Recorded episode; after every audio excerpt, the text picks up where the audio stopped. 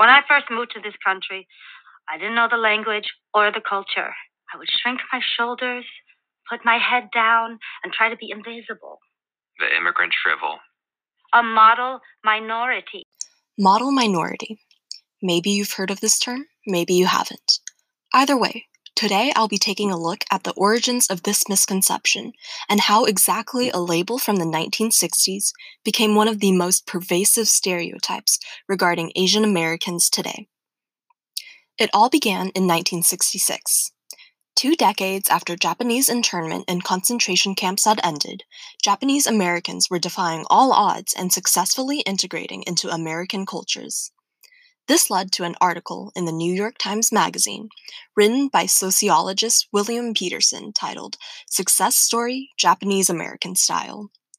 In it, he attributed cultural values of family, structure, and hard work to Japanese Americans' success in overcoming discrimination and integrating into American society.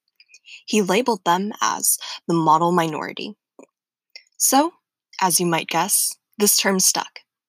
Soon after Petersen's piece was published, numerous press articles were written highlighting the success of various Asian American groups. These articles focused on various qualities of Asian Americans, including their Confucian values, work ethic, centrality of family, and even genetic superiority, to explain how Asian Americans could be so seemingly successful in American society. Choice of reasoning aside, one thing these articles all had in common was their labeling of Asian Americans as the model minority. Importantly, one important fact that all these writers and so-called experts had failed to mention was the 1965 Immigration Act, which lifted previously enacted immigration restrictions and had the effect of allowing more immigrants from non-Western countries to enter the United States.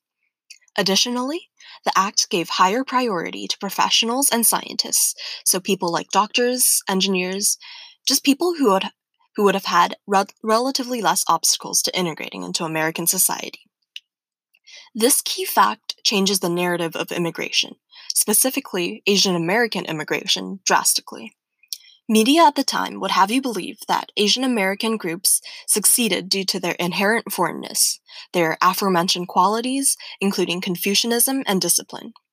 But looking at the bigger picture shows us that at least part of the reason why Asian Americans were able to successfully integrate was the lifting of restrictive policies that had previously barred them from doing so.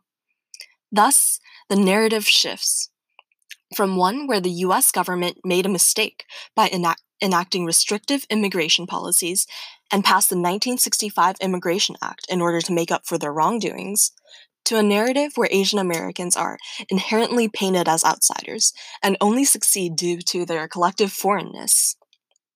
This is also a key reason why the model minority myth persists even today.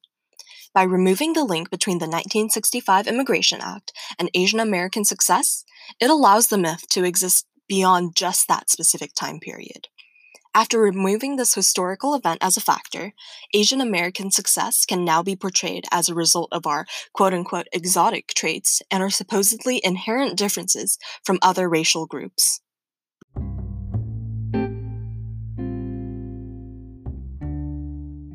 This has been Asian Americans, a Mythical Minority.